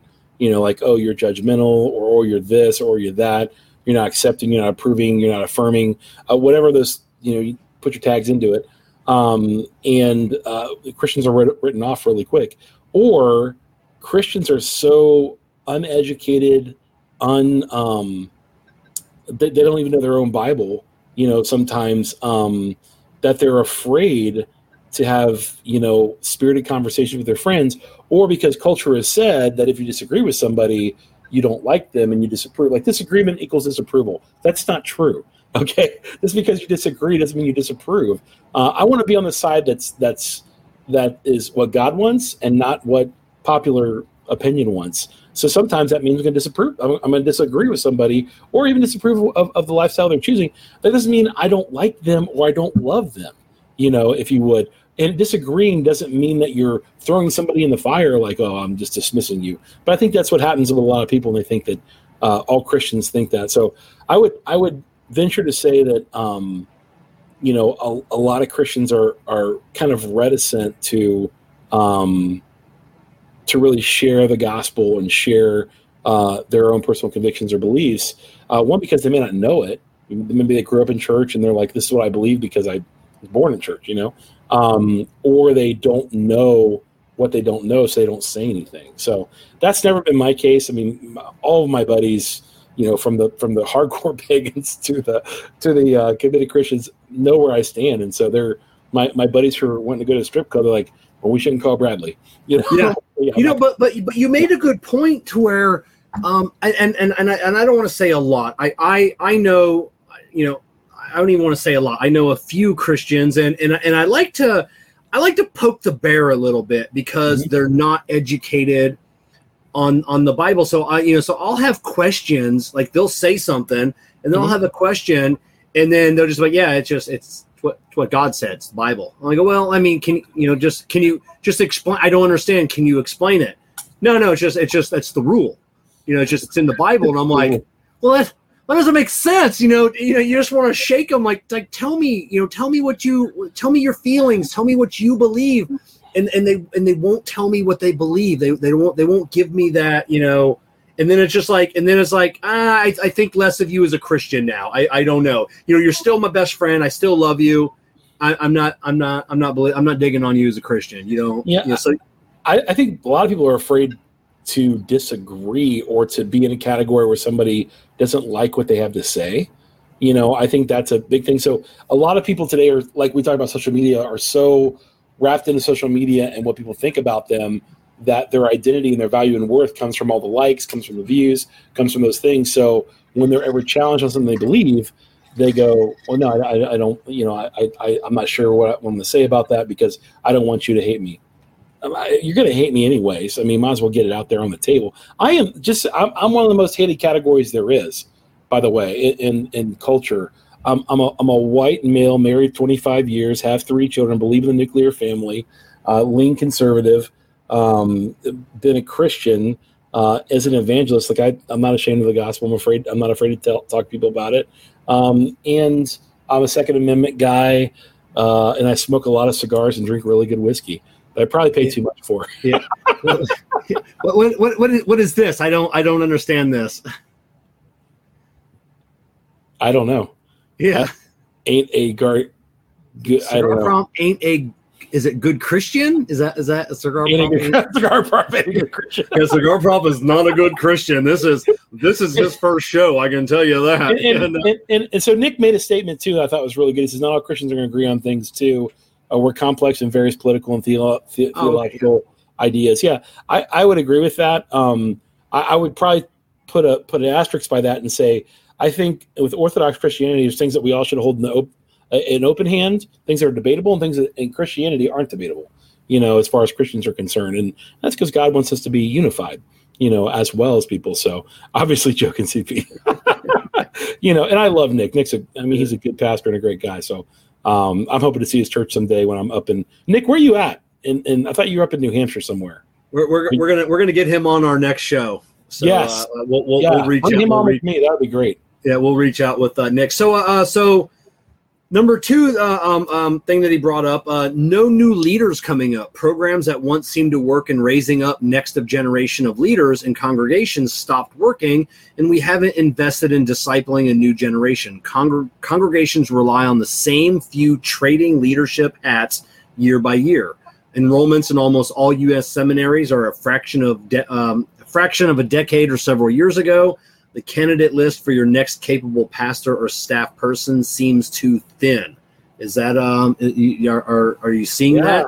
it's a rough day for the church, man. Um, He- He's in Southern California. oh, oh my gosh, he's so close. I gotta go. Yeah, I heard I was summoned to Trevor. Stewie, dude, Stewie's great. Um, yeah, as far as answering your question, um, yeah, that's true. I mean, I'm not a pastor anymore, you know, and uh, there's, uh, but I still am. I, I, still meet with people in my shop. I, I consider my my my my lounge my my new pulpit, if you would. And so guys come in all the time and just want to just want to talk about different things. Um, a lot of them change their minds and find God. Yeah, people on their deathbeds. You know, there's a, there's a big difference um, in that. Um, so, what's he say? New Testament, where you at? I'm in Corona. Oh, okay. Yeah, yeah. Uh, Cigar Show Tim's in uh, um, uh, Corona, California. I gotta go up to California, man. I keep staying. Yeah, you, you gotta you gotta have a sit down with these I gotta- guys. I gotta hang out with these guys. They seem cool. Cigar Show Tim is cool. I watch his show uh, from time to time. So big shout out to you, dude. Um, so yeah, there. As far as the next generation of leaders, you're right. I mean, there's there's no doubt about it. I mean, um, guys, when it comes to the church, uh, it's they know they can make money somewhere else. Uh, they know that, that when it comes to raising a family, being a pastor is very, very hard. I have tremendous respect for anybody who's in ministry full time, um, just by just by nature of the fact that it's uh, very, very hard. Um, oh, look at this! Part of the issue is that church planning is a dynamism. The older generation of pastors aren't splitting duties; they are simply, yeah, I would as a hundred percent agree with that, dude. Um, yeah, there's a lot of guys that want to hold on to the pulpit a little longer than they probably should, and they should be training up somebody else. Um, but they don't want to. They don't want to be. Um, they don't want to be uh, handing over the great responsibility to a younger generation, even though they were that young when they took over. You know, uh, the, the former church I was at, called Desert Springs Bible Church, uh, that was probably the best transition of power I've ever seen. Pastor Rick Eford, who is, in my opinion, one of the greatest men in the entire Phoenix area, uh, handed it off to a great, great, awesome, astounding pastor uh, whose name is Caleb Campbell. um, who's done a great job with the church, and Caleb's great. Um, so I think, but that's rare where you have a, a protege that you're training up, and that protege takes the time to stay in there and learn the the hard stuff about being a pastor, and then eventually take over, you know, the church. Uh, Thirty-five minute drive. You oh. you are welcome, Tim. The Lord works in mysterious ways. Hey, you guys aren't allowed to be together without me, okay? Tim and Nick, don't do that. don't don't call me on some kind of call like, "Hey, we're here. Where you at?" Don't do that. You know. you know, I, I found you know my parents' uh, uh, church. Um, um, they have a hard time. Youth ministry. You know, that is like the man. Like I said, the turnover is is high. What you know, it, yeah, it's. I was a youth pastor for 15 years, so um, sorry, my nicotine habit is getting me. I, I I'm, I'm I'm dipping nicotine, and I stopped dipping, so now I have these nicotine pouches that are helping me get off nicotine. I'm down. I'm down in my nicotine intake. So cigars don't have nicotine. Don't have a lot of nicotine in them. Um, hey, what's up, Heather? parrot lady. Um, I know, right? Yeah. Oh. So so Uh, yeah. So so so you're seeing that. You know. So not not a lot of new leaders coming up. and and not not a lot of guys that yeah it's everybody wants success now. They don't want to do the hard work of meeting with people talking ministry's hard man. It just is. It's i mean any business is hard but you know you, you work you work you work one day a week, brother. Sunday. right. A- you're you're not seen for six days and you're misunderstood one day? Yeah. I, I, I my, my, my mom, I, I thought the only time she was ever going to backhand me in church was uh, I was there with them on a on a Sunday, and uh, they uh, pastor was uh, uh, on vacation. She went on a cruise, and I go, I go, she works one day a week, and she can't take her vacation. And my mom's like, "What did you just say?" And I'm like, "Nothing." and that's gonna you got you got to think about all the weddings and all the funerals. Oh, yeah. it takes a, it takes a toll. Um, I, I I buried way too many teenagers, way too many babies, um, and it's it's it takes a toll emotionally on you. So shout out to all these pastors who are just incredible. And, and my my personal pastor, Pastor Mark at, at Trinity, I mean, he's a great man. Got a ton of respect for him, and you know guys like Nick and guys that do it. Um, people leave the church in the twenties and thirties. Um, what church? What you misspelled Because something. churches straight up don't care about those ages unless you are married and have money. Trevor is a little bitter. Um, he's not completely wrong. He's not completely wrong. Did Trevor get fired and uh, he's just now he's angry? No, no, no. Yeah. Trevor's a good dude. Um, but uh, that can be true uh, of some churches. I don't know that it's true uh, in the majority because 20 and 30, especially singles, um, are so, so many so many dedicated singles at our church uh, in particular. We have a huge uh, majority, I think, people at our church are, are, are singles. Maybe not, I'm not sure. Um, but I mean, there's a, there's a place for everybody. We've got a tremendous amount of uh, internships, young pastors training. They have a pastors college basically at our church uh, that does some really cool stuff. And um, so uh, Pastor Mark in particular saw this coming down the road, so he's made some some big changes to bring on people who have an interest, maybe in going into ministry full time, and giving them an outlet to test and see if that's something that they can uh, they can do, which I really respect. You know, maybe if I had something like that, I'd, I'd be in it even longer. But um, I'm very happy where I am. I love where I am. I love that I can have these conversations like this. This is my. I would never miss this for the world, dude. I love talking with you about this kind of stuff. I just Jamie's gonna know when I come home. I just spend time with with, with Kevin. She's like, "Did you talk to Kevin?" I'm like, "Yeah, my beer's not long enough, and I feel great." I, I I love this. This is you know um uh, it- it's definitely a great. Not that I don't love interviewing all these great you know like the cigar legends you know and, sure, and, sure. you know oh, but, hold but I- what? Hold on, Yeah. this the cigar legends and that. but I, I, I, I, love this because we can just talk about anything, you know, know. and it's uh, and, and it's awesome. So number three, so last one, Yeah. uh, no vibrant, healthy churches that can impact and reach a community. There are 350,000 churches in the U.S. approximately. Estimates run that only 10%, push it to 20%, maybe, are vibrant, healthy, and able to impact and reach their communities.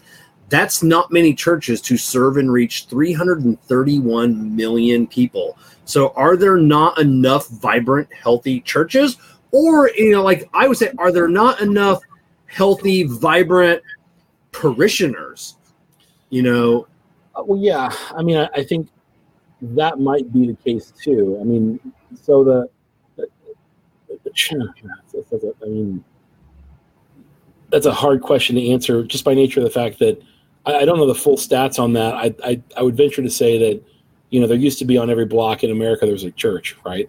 Um, oh yeah, it used to be. I mean, I mean, and still in some southern towns, as you know, as you travel through, there Right, still, right, right. You know, Um, and in major metropolitan areas, depending upon um, political leans, even um, uh, you might find more or less, uh, depending on that. Um, and I, I think,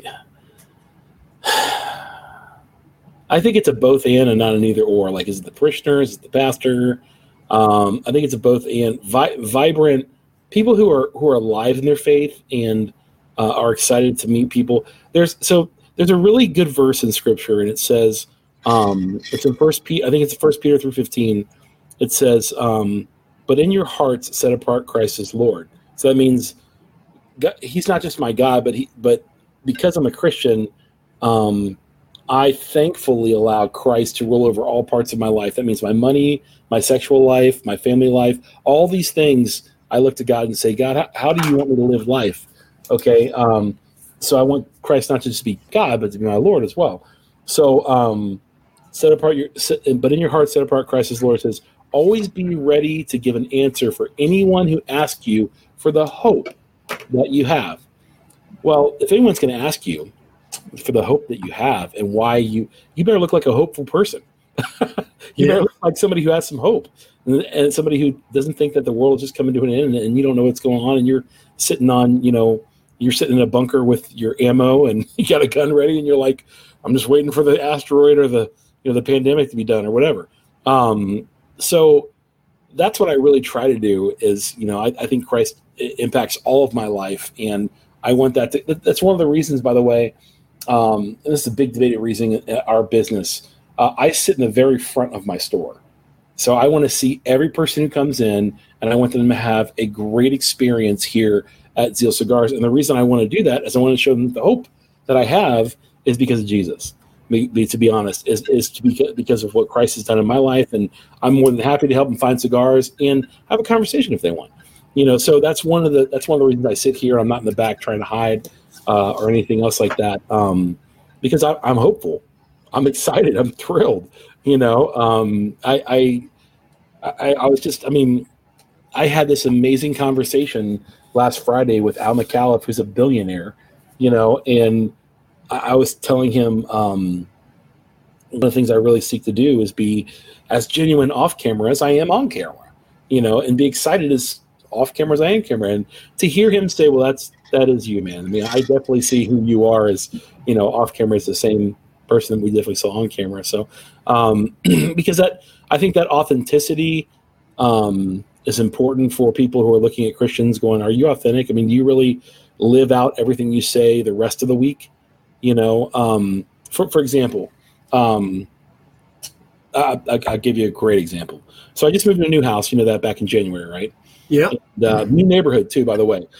Got blessed with this incredibly great neighborhood. I mean, like kids running all over the place, young young parents running all over the place, and it's just awesome. Everyone stopping by to say hi and everything. sounds just- horrible. Sounds I know. horrible. Yeah, yeah, get, off my lawn and leave me alone. yeah. It's it's an anomaly here in Phoenix. I'll tell you that much. It's a lot. Oh, is it? Yeah. Um, most people are very quiet. They push the button, go in the garage, push the button, it closes, and they're like, oh, I don't talk to anybody. Um, but so last the, the, the, a couple Saturdays ago, uh, a couple Sundays ago, I was working on my bike, got a new bike, and um, and I was working on it, put on a sissy bar for my wife, and uh, my neighbor came over and says, "You need some help with that." And I was like, "Well, yeah, sure, come on over." And, he, and I'm, I'm using an Allen wrench. He's like, "I have a, a Allen socket set. You mean just get that?" I'm like, "Well, I got this." And he's like, "Well, I'm gonna go get it." So he goes, gets it, comes over, and he's he's uh he's helped me out, and we just have a great conversation. Really good guy. Name's Brian. He owns uh State Tattoo here in uh, he's a tattoo artist um here on uh, Seventh Street in uh, Union Hill. So State Tattoo. Yeah, exactly. It is. Uh, it's it's way more of a way of life than just smoking cigars. Trust me.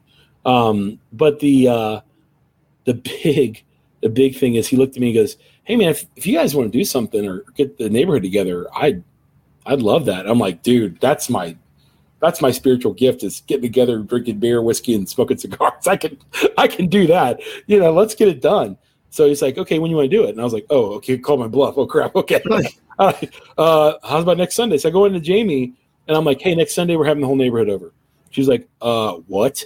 I'm like, yeah, we're gonna put the fire pits out front. So when people drive by, we can be like, hey, come on down. She's like, uh, okay, all right. And I'm like, yeah, she's an introvert. I'm the extrovert. You can tell. So, and I'm like, I'm like, let's do it. Let's do it. It's gonna be great. So we get to Sunday and I'm exhausted. Sunday's like the recovery day for me. I'm exhausted. I'm tired and everything like that. But all of a sudden I have seven o'clock rolling around and I got this commitment and everyone's coming down. So I start getting out tables, start getting out chairs and everything else like that. My neighbors start coming over. They bring their kids. We got some s'mores. We got some whiskey. We got cigars. We got some beer. And we just had a hoot and holler awesome time. It was so great, Kevin. I was like, I just wished you were up the street. You know, I was like, I was like, this was this was so great. So we get done and everything like that, and we go in the wee hours of the night, about ten o'clock, everything wrapped up. Kids get ready, ready for school, you know. And my neighbor looks at me and shakes my hand, and goes, "Hey man, this is well, oh one of the neighbors came down. He was the guy who's been in the neighborhood for 36 years. His name was Randy. He's like the OG. So he, he, he comes down and he's like, imagine me, Kevin. Okay, imagine me, bigger beard, Yeah. with- with, like uh, he's like got to be six eight. He's huge. He comes up, drives this big hog, big Harley, and he's like, "Hey, what you guys doing?" I'm like, "Hey, dude, come on down. We're having some beer and some cigars. You, you want a cigar?" He's like, "Well, yeah." He brings his wife. The wife sits. So the wife's sitting around another fire pit, and the kids sitting around another one. He comes over to us. We're talking, and I'm like, "What's going on?" And he's telling me all about the neighborhood and everything, and. Super, I just felt like I got the, the Godfather's blessing to be in the neighborhood, right? He was like, "Well, you're good, my son." You know, something like that. I was like, "Okay, good." Um, and that was that was what it was about. And so I get done, and uh, the next day, my neighbor sends me a text message. Oh, where's my phone? That's right. I'm not gonna pull it up because I'll start crying. And he's like, uh, he's like, dude, um, last night was awesome. Uh, it's the first time in living in this neighborhood for ten years anyone's ever done anything like this. And I'm like, oh, dude, this is going to be a staple for us, dude. We're going to continue to do this. I mean, we're going to be hot sweating around fire pits middle of summer, you know. And so, and he's and he's like, thank you, man. I can't wait for the next one. So I was on cloud nine, and and, and I'm not. I am not a perfect Christian. I you there's plenty of people have plenty of reason to not like me. Okay, but that's what it's all about. That's what it's all about. Is building a community of people that that um, to give glory to God and to love love people the way you think Jesus would want you to love him. So he's got a great wife, great kids, and um, it was just awesome. It was it was an amazing time. You know, my, my, my buddy Brian lives in a neighborhood like that, you know, where all the neighbor, everybody on the street knows each other. Everybody has a good time. They always have these gatherings. They always invite Jessica and I over.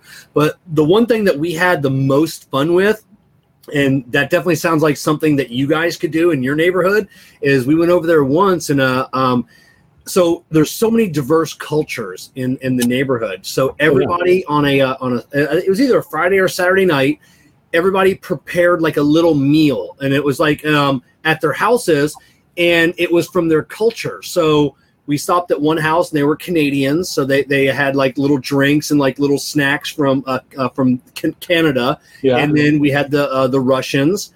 Uh, and then uh, jessica and i brought I- an irish dish. We sat up on a little table and then the next one so everybody had like these so you went from house to house and you had like these little snacks and these little meals you know from their culture where they're from their heritage and Mm. then it ended at one house you know to where we Mm, sat around the fire and we made s'mores with the kids and uh, that was so much fun because everybody it was so proud because like the canadians like this is what this is what we do in canada. We're only here for a few months. We want to we want to to, to show you a little piece of of canada and same with the uh, um, russians or ukrainians and then like you know and then we did the irish thing and it was so much we had such a blast so what Irish thing did you make? Bangers and mash? or you did? um, I, I'm, we did a um um a a shepherd's pie, like a really uh, like a spicy shepherd's pie, and then Je- I forget what Jessica's side dish was. It was a uh, um uh, what it was a, a traditional Irish dessert. I can't remember what exactly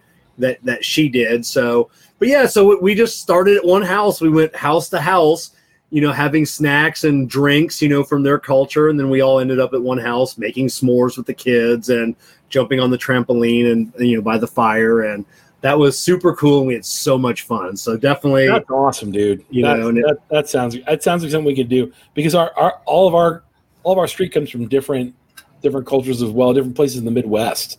Oh, yeah. You know, you, you have, you, you, you can make your Cincinnati chili and someone Right, else can make right. hot chicken or, you Right, know, so that would definitely be uh, uh, super fun to, to get all the snacks that, you know, and then people get excited. I know, you know, like, like, you know, um, uh, uh, like the, and I said, I can't remember if it was Russian or Ukrainian. They were so excited because, you know, to, to be able to share their little piece of, you know, their heritage with people and, uh, their food was horrible. And we, we tried our best to, to, to stomach it, but, uh, but it was, you know, but it was just so great because, you know, that was just like the highlight for them. It's like, oh, we get to Right. share like this little piece and we, we had so Who much fun.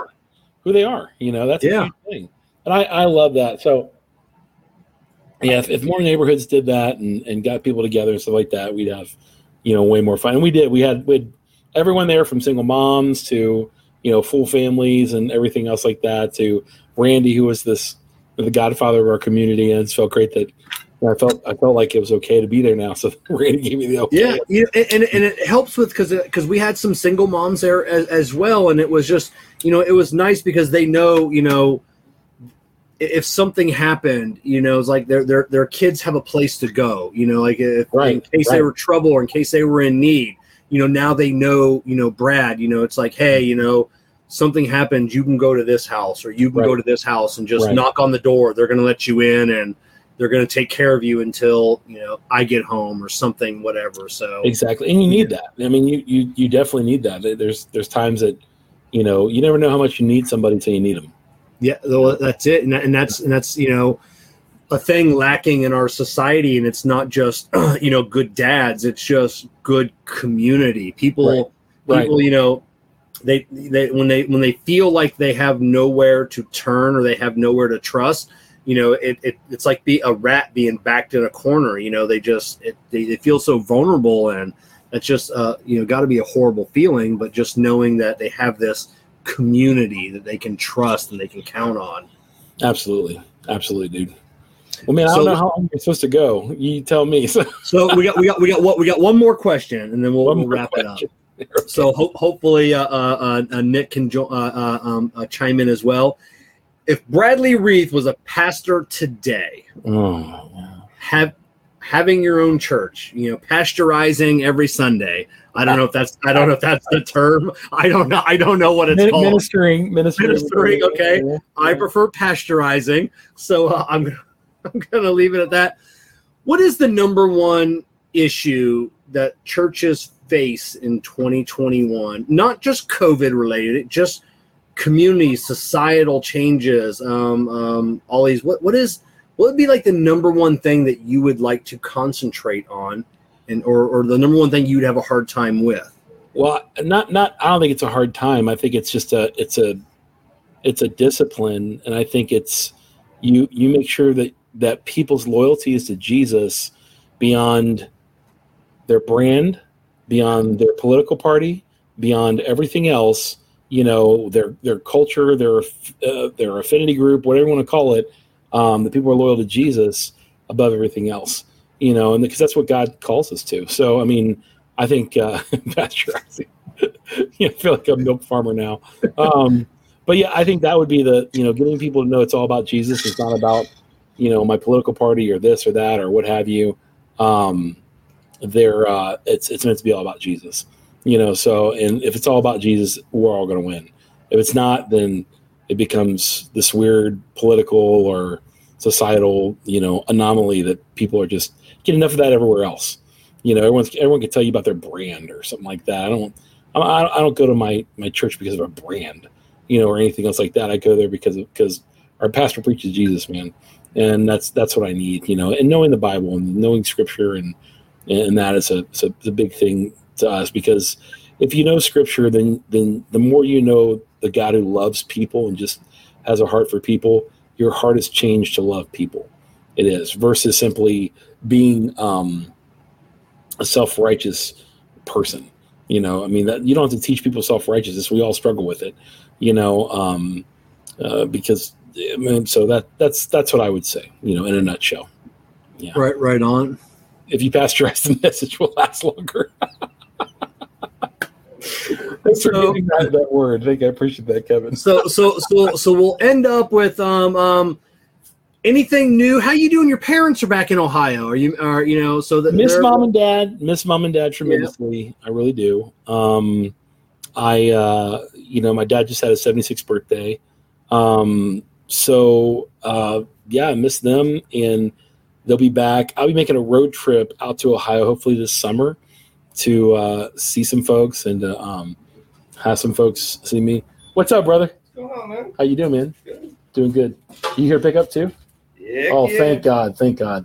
My sister's in the back. Yeah. So if you want to go right back in the back, she'll she'll find it. But do you know where our back back thing? One sec, Kev. Yeah, Do you yeah. know, do you know where our back back uh, door is? In the back, go out, get on the street right here. There's an alley right to your right. This way? Yeah, right down there. Alley right to your right, and the back door should be open. Okay. And we have a bunch of packages there. Awesome. So thank you, brother. right. Appreciate you, man. Have a good one. Thank you.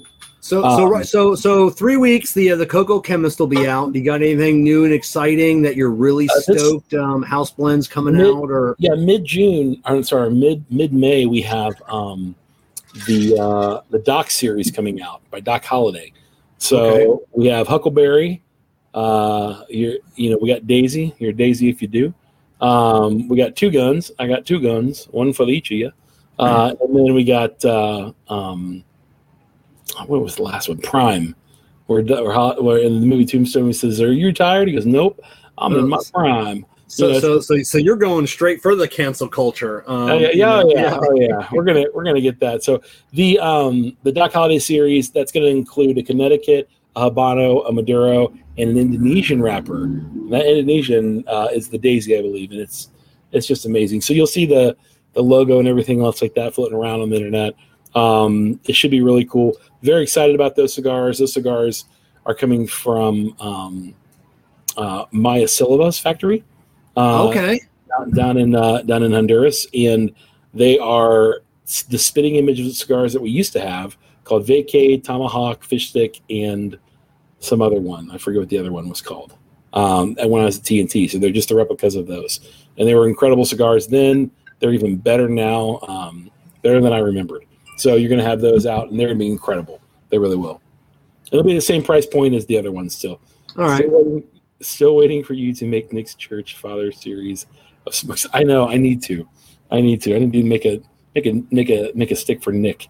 You know, from his father series. So, So, um, so right on. So Bradley, once again, thank you, thank you for Oh, coming on. I know I kind of put you on the spot tonight with a few of these questions. my pleasure, dude. I, I love this, and there's nothing more I like to do with my end of my day and hang out with you and talk talk talk theology and talk cigars and everything else like that. So, thank you guys who didn't tune in for all the theology for putting up with us uh, And, tonight. uh, it's one of my favorite. and, to and if you and if you don't do a sh- you got to do a show with Nick and Tim so I can chime into the chat panel. If not, we'll all do a show together. Um, um, yeah so so yeah. nick nick nick get tim's information send it to me on facebook or something like that i'll i'll create a show and then we'll have kevin come in and yeah, all four of us can get together and talk about some fun stuff yes, that that that'll be perfect. Yeah. So, uh, all right, Brad, we'll let you get the shop closed up. thanks brother appreciate All you right, have a good one. see you bud Um, always remember if you're interested in I'd Tap That Cigar merchandise, head over to cigarprop.com or um, uh, tapthatcigar.com. Um, and we definitely want to thank all of our partners for for supporting the show. We, we, we can't make this possible without you know a lot of fine folks that that help us out. So um, thank you to uh, uh, JC Newman Cigars, Cigar Medics, Amendola Cigars, Simpler Hair and Beard Color. I use it. So should you. Um, Excelsior Tobacco, the Oliva family. Oh my God, just great, great uh, uh, supporters of the show. Corona Cigar, and of course, um, Drew Estate and Experience Acid.